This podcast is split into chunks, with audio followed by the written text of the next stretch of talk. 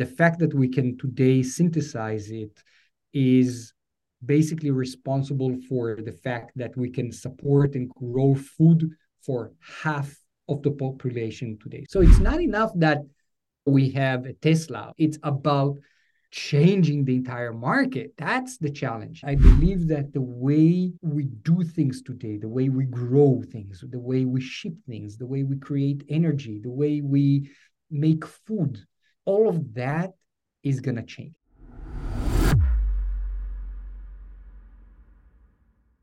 Welcome back to the Future Engineering Club podcast. My name's Jack Lomas, and join me as I speak to some of the brightest minds in the built environment hearing firsthand their experience building the future of our planet. For this episode, I am so excited to welcome Yair Reem, managing partner at Extantia Capital, climate first venture capital firm accelerating the path to a decarbonized world. We dive into the world of first of a kind financing, break down the challenge ahead of us that is climate change, touch on some fascinating innovations such as green ammonia and so much more. If you enjoy this episode, please consider giving it a share on LinkedIn and a follow on Spotify, as it'd help promote our conversation to others who might find it helpful. And one more point to add if you're listening to this episode, you might be interested to know that we now release full video interviews on our YouTube channel. Please check out youtube.com slash future engineering club to see a video recording of our chat. And with that, Let's welcome Yair. Hi, yeah. Thank you so much for joining me today. I really appreciate it. Thanks a lot, Jack. Thanks for having me. It's a pleasure to be here. So, this is a really exciting conversation for me because, as I mentioned to you at the start before we hit record here, when you Google first of a kind financing, your name pops up. So, I very much am excited to pick your brain all about the topic of first of a kind financing because it's such a prominent theme within the world of climate tech at the minute, isn't it? Totally, and it's, surprising uh, how things uh, turned out. I, I, I, guess this happened uh, because we were very early to understand that this is a huge topic, and ahead of the curve, we started talking about it and publishing a lot of a lot of material around it, and that's how how things evolved. So, for those unaware of your work and all of your thought leadership, would you mind maybe just giving a little bit of introduction to yourself and, and the fantastic team at Extantia? Sure. So maybe a little bit about background about myself. I'm electrical engineer by trade, but uh, maybe a storyteller by heart. So everything I'm doing in the VC space is about telling stories. Uh, about understanding technologies and and it, because I'm an engineer, understanding that technology is not the most important part or just part of the story, and then simplifying it and understanding how do we sell that um, and how do we scale those? And and then you understand it's not always about the pure technology because anyone can do something in the lab but uh, scaling it it's uh, commercializing it it's, it's, something different. So this is maybe gives you some kind of color about myself and what am i uh, focusing on and doing. As a group, Extantia is a venture firm, and we're investing early stage in technologies that can move the needle on climate change. That means that we've done a paradigm shift, and we're not first looking at it from a venture perspective and then coloring green ex ante, but rather ex ante, we look at things and say, hey, can they really move the needle? That's the first gate that things need to pass. And then we say, okay, if it is really can be big on climate, is it a VC case? So we don't sacrifice any of the VC returns, and maybe we can talk about that later, because we do climate. In fact, we believe that this actually can be a trillion dollar opportunity market. We look, so that's from an industry perspective, right? From geography perspective, we predominantly, we're pan-European fund, so predominantly we look at the European market but occasionally we'll do something in, in the States. As said, early stage tickets from one to five million. So basically, seed series A, that's our sweet spot.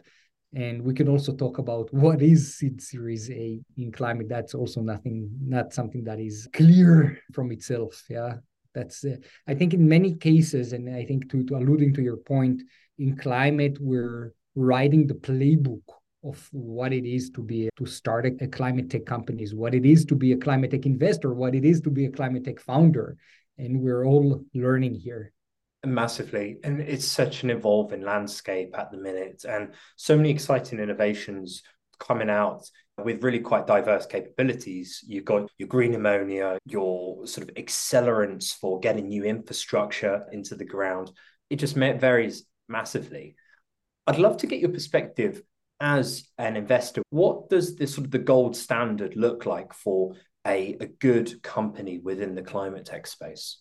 Let's start with the end result right? This is not necessarily about what is a good company. Let's talk about the about the good solution right? At the end of the day and that's the story about climate it's a complicated it's fragmented uh, topic right? It's but in itself it's simple right? Everything that is being done today from dinosaur bones needs to be replaced with something that is sustainable so the challenge is is very simple, right? I mean, uh, high emitting carbon solutions, we need to replace them with low emitting carbon solutions.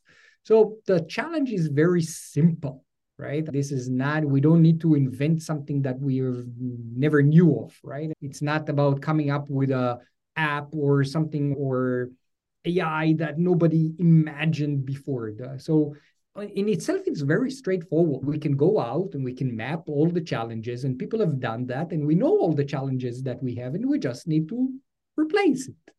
So in itself it's simple. The challenge is and that's where things come become complicated is one it's fragmented. There is no one panacea right? There is no nothing one that we say hey if you just solve this let's solve agricultures and then we're done. No that's 20% of the problem. Hey, let's solve mobility. That's only 20% of the problem, right? And if we don't solve all of them, we're not going to make it. Not going to make it in terms of keeping degrees to 1.5, 2 degrees warming. Yeah. So th- this is the biggest challenge. Now, the, the second element of the challenge um, is scale. And, and that's the scale and the cost, right? So if we look at the things, the sheer size of the stuff that we need to change, right? If we're talking mobility, think about the amount of cars, millions, hundreds of millions of cars that need to change to EVs. So it's not enough that we have a Tesla or we have any other brand that is coming up with an electric vehicle. Yeah. So it's not about coming up with a technology that is a replacement. Yeah. It's about changing the entire market right? That's the challenge. And then the next level of challenge with that is, as I said, cost. It's not about us coming up with a with a car with electric vehicle car that is more expensive than a combustion engine car because nobody's gonna buy it. Yeah, maybe the hipsters in Soho or in Berlin Mitte, yeah, we can afford that we're also early adopters and, and etc. But and we're very privileged to, to, be able. But at the end of the day, you need to have a solution for the entire world, and the entire world is not going to pay a premium for going green. It has to be cost competitive. What is good? Good is something that can be scaled and be co- be cost competitive, and that is what we're looking for. And how do you think we are currently doing against those two metrics that you just described? You can look at hydrogen and say, we're not there. You can look at direct air capture, mm, we're not there. Sustainable aviation fuel, mm, we're not there. Yeah. So this is very gloomy perspective. But then let's have a look at what we've done over the past 30 years or past 10 years and have a look at the uh, solar PV, where we were price wise 10 years ago or 20 years ago and where we're today. Today, solar PV is the not only it's competitive, it's actually the cheapest source of energy. So this is not anymore a discussion solar is greener than coal. Yeah, this is a discussion about solar is just way cheaper. And then you see that the market dynamics start to change because at the end of the day, this is all a matter of capital and capital shifting and yeah and and and this cannot happen if you're not cost competitive so you can look at things and say, or lithium ion batteries, right? Where they were in the 90s and where they are today. If you look at just from the perspective of today, it might look like, oh, we're not there yet. But if you recognize what we've achieved in the past 30 years, even before we called climate tech, then suddenly you see there is a lot of achievement that has been done. And we will do that. We will manage to get the cost down. I want to talk about the that point of a timeline that you just described and the increasing sense of urgency for us to act and to really make meaningful progress with this because if you go back in time where we maybe first saw solar PV come to market, we had time. We had a bit of time. We had a little bit more uh, wiggle room when it came to R and D and getting the business models correct. Whereas fast forward to today, we've got circa six years on the climate clock. The time to act is now, or it was yesterday, but we all we have is now. Something that you've spoken about previously is the, the time value of carbon. I'd love to just get a little bit of an overview of that because I think it's a really important topic to where we find ourselves today, particularly in terms of trying to unlock meaningful change at scale. Right. When we started looking at these, it was clear that there are all kinds of ramping up functions, right? You can have a step function, you can have a exponential function, it can be a linear function and a different time scale. And it might be that there is a, a technology that is going to take way longer to scale, but the impact, the overall impact is going to be tremendous. Yeah. In this regard, I would name fusion, for example. It's a classic one that everybody is working on, and the optimistic camp says that in 10 years' time, you would start seeing that scaling. Yeah. I'm more in the camp that it's 30 years from now.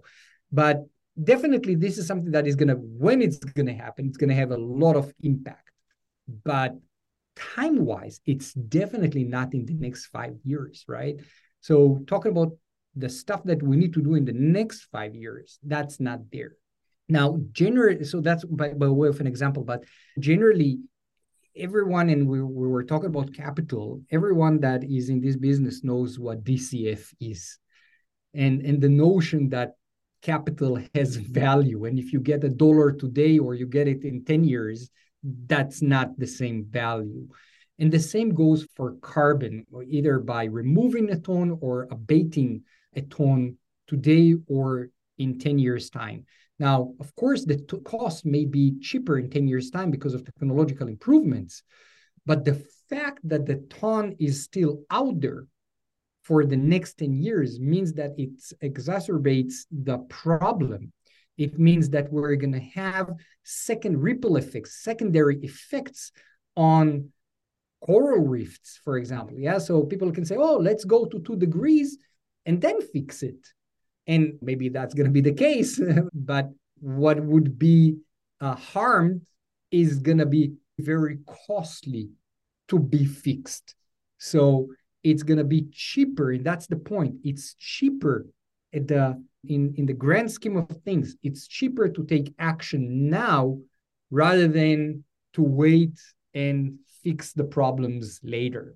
And that is basically what we are saying that if any technology, any act that you can do today is way better than doing it tomorrow. It also from a VC, and this is this is maybe from a doing good perspective, but also from a VC perspective, this has implications also our on our investment thesis, right? A company that is gonna start scaling and making impact in 10 years time is beyond the lifetime of our fund a company that is to have impact now is because it's commercializing now and it's creating revenue now and is relevant from our return perspective. So these things are aligned. It's a really interesting point when you spoke about the the fund timeline with typical VC funds on a 10-year investment cycle, maybe typically investing for those first five and then supporting those investments and maybe sort of further reinvestment right. in those sort of second five year period. I'd love to ask you about a, a quote which I've quoted a few times here and there on this on previous podcast episodes, and we see banded about quite a lot. It's a quote from McKinsey, which is 78% of the solutions we need to solve climate change already exist, which is quite a powerful statement. As an investor, invest in early stage into new ideas within the climate tech space. I'd love to get your perspective on this. If the quote from McKinsey suggests that actually the majority of the answer to our big planetary challenge isn't new R&D, it's not new innovation, it's more it's other aspects such as business model, economics, and scaling. What's your take on that? One, I'd be very glad to, to have a look at the calculation that McKinsey brought that it is 78 and and not 78.5 or 79 or 80 yeah very round numbers my math my my high school math teacher was calling me to the board and asking me to solve uh, equations and whenever I solved one, he was telling me, Your solution has a very interesting characteristic. It's wrong. So this feels whenever we do all our carbon math and all these calculations, I keep saying we're always wrong. Yeah. But it, it gives you a ballpark calculation kind of. Yeah. So 78 sounds like, I don't know. But anyway, to, to the point, this is, I, I think that it's it's very hard to quantify. I think that 50-50 sounds to me like a little bit more, and this is what a, or 60-40, this is what you hear from the International Energy uh, Association uh, agency. This is something that you hear more. This fit, kind of gut feeling, this fits more uh, where where we stand. But at the end of the day, this is not bait whether this is this or that. We need both. Yes, do we need to deploy more of what we have? For sure can we survive only with the solar and wind? No, because these are intermittent. Germany doubled its capacity uh, over the past 20 years of what it has in wind and solar. And guess what? Emissions went up. How come? Because we had to compensate base load with coal because we don't have long duration energy storage. So yes, maybe we are missing still 22% of the equation but that 22% is quite crucial. Yeah and and same goes for hydrogen. Hydrogen is nowhere near in where we need to be in terms of price point and and in terms of scale etc and so what i'm saying is that we still have some crucial elements that regardless where they are on the percentage point without having those we will not be able to solve the entire scale up? Do we need more EVs? Yes, we do. But do we have the infrastructure? We don't have the infrastructure. Do we have the grid to support it? No, we don't have the grid to support that. Yeah. So there are a lot of issues that are still standing ahead of us that are not solved. That even if we were to, to do everything today that is there, will get to the targets maybe of 2030, but to net zero by 2050, we're still not there. That's how I read the, these types of numbers. I agree with you. I agree with you completely. And I think ultimately, at its most simplest level, solving climate change is the greatest team sport that we have as a planet. And it requires everyone and everything to right. come together to chip in and bring their capabilities and skills to the table because it needs everything a really exactly. diverse set of competencies. Mm. I do want to just pick your brain about some of the fascinating challenges that your fund has, has paid quite a lot of focus to recently. First to mind is, is the green ammonia. Hmm. Green ammonia is a fascinating challenge, and I think one that maybe I can't imagine the the topic of ammonia is on most people's minds on a day to day basis. But I know that this is something that I, it has been big focus area for your fund. What is the challenge when it comes to ammonia? And how are we thinking about the solution to this? When most people think about the biggest inventions of the 20th uh, century, people will say internet or travel to the moon or yeah so th- things like, like that but actually one of those big ones that is not often being mentioned is the fact that we can do synthetic fertilizers. And ammonia is and nitrogen is fertilizers. And the fact that we can today synthesize it is basically responsible for the fact that we can support and grow food for half of the population today. So if we weren't having synthetic fertilizers, we would have been able, with food production, been able to support only half of the uh, Earth population, and we wouldn't have seen that kind of a growth and GDP growth, etc. So ammonia is as a fertilizer is gigantic. Now ammonia comes with a cost because basically NH3 is nothing but or the way you produce it it's nitrogen hydrogen and the hydrogen production today is the way you produce it, it emits a lot of emissions. Without going into the technical but steam methane reform basically you take the gas that has ch4 you with a lot of steam and heat you take and create the hydrogen then the hydrogen goes with the nitro- nitrogen that comes from the air. That's a process that is emitting a lot of energy and consuming a lot of energy and emitting a lot of co2 so th- this is uh, one topic. The other topic about ammonia and that's why we're talking about hey we need green ammonia yeah? so one because of the fertilizer element. Second is because ammonia can be today we're a carbon-based economy right? So when we're driving when we're combusting something we're combusting hydrocarbons. But we can also combust nitrogen yeah? So we can also have uh, ammonia based engines. And when we're talking about especially in the shipping industry that's where ammonia can be the fuel the low carbon fuel of the future so ammonia also can be a fuel and the last thing about ammonia, it can also be an energy carrier. So when we're talking about hydrogen economy, again, if we're not taking our H and C from dinosaur bones, where do we take the H from? And if we're doing green hydrogen, and for that we need cheap electricity, then hmm, probably not in Germany. Then you go to elsewhere, and then you start the need to ship that type of hydrogen. And one way to do that is turning that in because hydrogen shipment is not it's the smallest molecules and because it's small it has the tendency that evaporates and escapes so it's not really easy to ship hydrogen liquefaction is also not so easy as with nitrogen and therefore so lng and therefore you what is uh, and, and we have other investments uh, in the space to try to find to solve um, the liquefaction of, of hydrogen but one way to solve it is not to ship it as hydrogen, but rather as ammonia. And that's why ammonia as a topic is actually a huge one.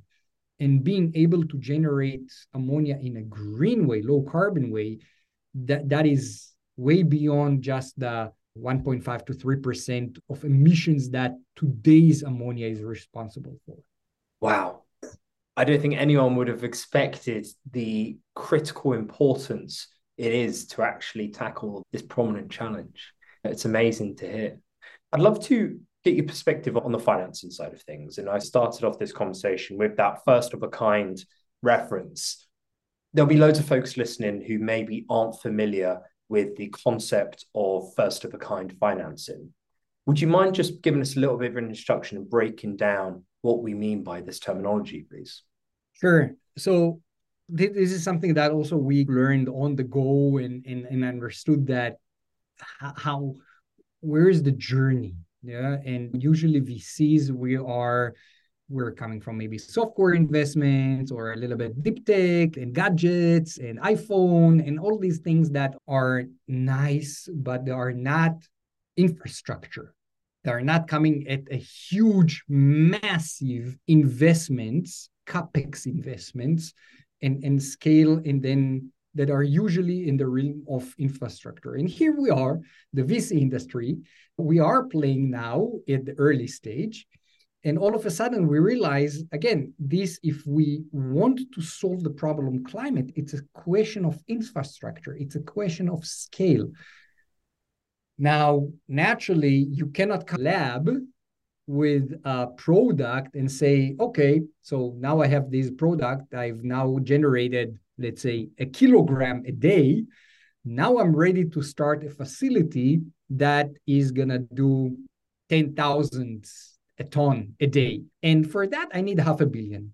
It's just not going to fly. Yeah. No one will give you that type of capital. There has to be uh, there have to be multiple steps in between that you have to slowly scale and de-risk the basically the the technology same goes for solar panels again going backwards and looking or if we look on wind farms we never nobody the industry didn't start with building uh, wind farms at that are now i don't know what's the latest 15 megawatt per wind farm right so we started in kilowatt because these things have to be risked. There is massive capital here, and the massive capital in, that is going in that direction is has a different risk profile. This is not equity money. This is not risk. This is not VC money. This is infrastructure money. And infrastructure money is expected is low risk and wants 3% return and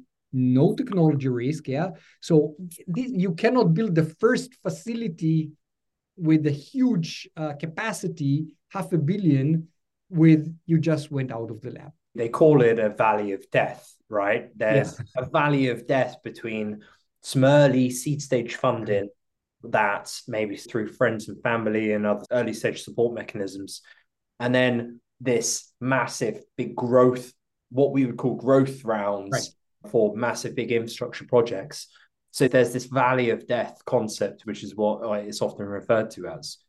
So I know you spend a lot of your time thinking about this challenge. What's the solution? I'm sure there's no easy answer, but what is the what is the strategy for say early stage innovators and entrepreneurs to try and overcome this so-called valley of death?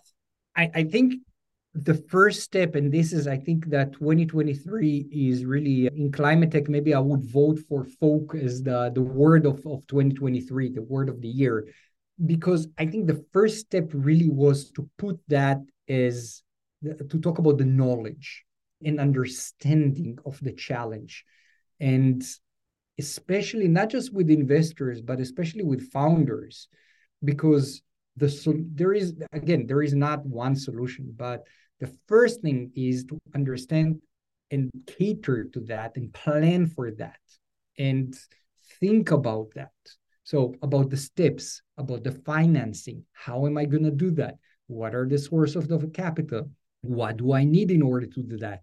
What do the investors need in order to do to invest, right? So I think the first step is to understand that there is a topic and start to break it down so that people are preparing. And I feel like a lot of the stuff, you know, when today I'm negotiating, talking to founders, and we're talking about the term sheet, and yeah, so everybody already know exactly which liquidation preference and which anti-dilution. And if I think about when I started in VC, which is over a decade ago, when we were talking to founders back then, they had no idea about term sheets and, and things like that. And there were a lot of books coming out, so demystifying and the term sheet and one on one, speak like your VC, and, and books like that. and I think that a lot of the stuff is education. And I think we're doing a, a lot of that now in, in climate tech talking about things and sharing knowledge and best practices between founders and, and investors. How should we do things? So, this is really the first step to solve the problem. Yeah? And just from my own experience, I've seen a huge amount of uh, people coming from other sectors getting attracted to climate tech, folks that are hugely passionate, but might not necessarily understand the real ins and outs that make climate tech potentially quite complex to new entrants. So the first step is knowledge. So it's it's understanding the ins and outs of the market, maybe what makes for a good investment for a uh, more of an infrastructure fund. What happens beyond that point? One thing I learned, for example, uh, when I'm saying that something is de-risked, the infrastructure investors say, hell no, this is not what I call de-risk. We need to talk to each other in, and, and exchange. And, and as founders, I, I call everybody and say, guys, you have to talk to everybody. You have to build the relationships early on and understand that this is not, especially if you are coming from the digital world and you're a serial entrepreneur and now you're do you want to do something in in climate we see that a lot and it's very good. You need to understand that this journey is not similar to your previous one right? And then start talking to everybody and and that's the second step yeah? Start implementing and understanding that this is not an equity story or not an equity alone story like we see in the digital space yeah especially ai and yeah this the, or blockchain yeah, yeah whatever is the favorite topic of the day it's not an equity story it's from the get go, this is a blended financing story.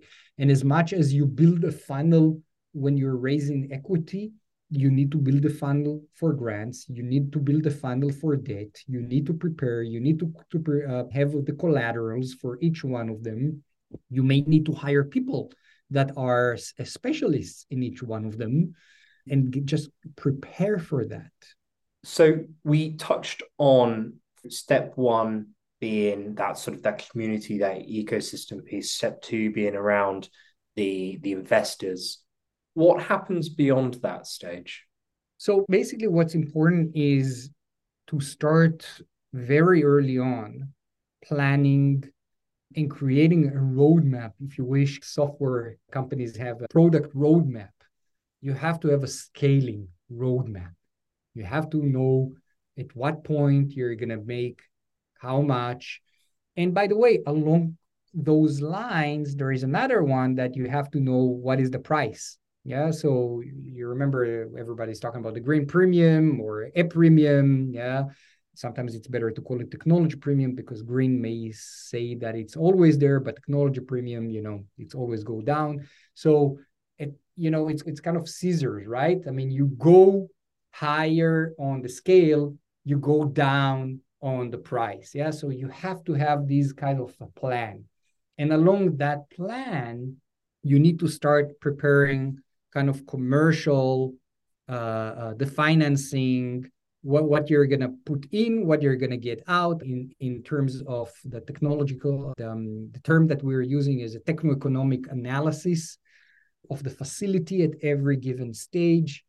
And then start thinking about, okay, what is the return of this thing? How can I finance this? Yeah. Can I do it with grants? Can I do it with even offtake agree? Eh, can I do it with a debt? Do I have offtake agreements? Did I secure all the feedstock?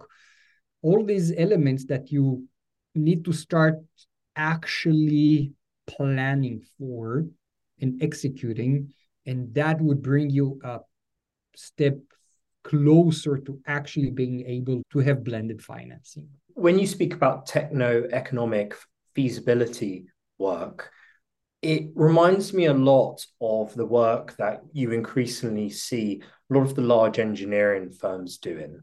And I know there'll be engineers at some of those firms listening to this conversation, and maybe it did remind them of some of the work that they're doing at the minute. But a lot of, if you look at the work that a lot of these sort of large global engineering consultancies do for maybe a large industrial company or other types of large asset owner operators. A lot of the work that they do is, is working with them to do feasibility work to maybe help transition them to maybe a low carbon source of energy, such as hydrogen, or maybe try and sort of decarbonize their, in, their industrial plant. How similar is that work that, say, some of the engineers at these consultancies do to the type of techno-economic work that maybe you just described? Sure. I, I think it's very similar. And I think I would urge startups to work also with the service providers, EPC, and yeah. I, the challenge is, and one of the reasons is that usually when we're talking about again going back to software investments, we ask usually the typical successful entrepreneur to do to usually be two things, right? You have to know the topic yeah? So maybe if it's a software ai so you're probably a coder since you were i don't know seven and you went to imperial college etc yeah? And then at the same time you have to be a great business person because you have to sell this stuff. This is two things. I feel like we're asking and, and it's already very hard to do these two things. I feel like we're asking our climate tech entrepreneurs to be three things. They have to be these great science people who are just talking about coming out of university. They have to be great business people but they also have to be great engineers.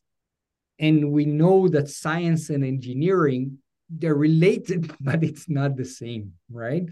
And that's why it's not a single person and that's why they have to plan for it. That's why we they have to either hire or outsource and work with those types of offices that like you've mentioned with people that know have the knowledge and do day in day out nothing but pure engineering.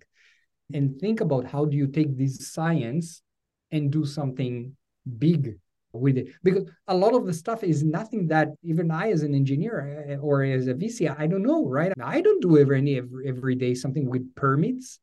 Yeah and permits is nothing to do with maybe with filing uh, the right file. Yeah it's about lobbying. And yeah and so that that's why there there are so many elements here that beyond the knowledge of the typical founder and therefore it's not about them being super founder but rather being a super recruiter or yeah or building an ecosystem around yourself and around the company that can execute. Yeah, yeah. one last question to finish if i may. What are you most excited about in the future when it comes to the world of solving climate change every time i try to do something uh, to guess what's going to happen in 10 years time one thing happened. I was wrong. I, I cannot say what is the one thing that I'm excited about that is going to happen in 10 years time, but one thing that is really, I'm, I'm really glad and, and looking forward to is that I believe that the way we do things today, the way we grow things, the way we ship things, the way we create energy, the way we make food, the way we produce our t-shirts, our perfumes, our flavors, yeah, all of that is going to change. And that is the what i'm so excited about. When i started about climate that was because i thought oh let's do a good thing for yeah for the kids yeah? And i completely underestimated the gigantic business opportunity and not just the creating jobs everything but the sheer fact and again going back to scaling the amount of money that is going to be invested in the infrastructure yeah? So what I'm really looking for is I'm already driving an electric car and and everything that we do today is based and, and I don't think that maybe uh, since the in the last 100 years 500 years that people all of a sudden changed how they did things in the past so the steam engine right so for example I think within our generation we will be able to see the next change of how we do things. And this is super exciting. I couldn't agree more. Thank you so much for your time. I really appreciate it. It's been absolutely fascinating. Thanks a lot.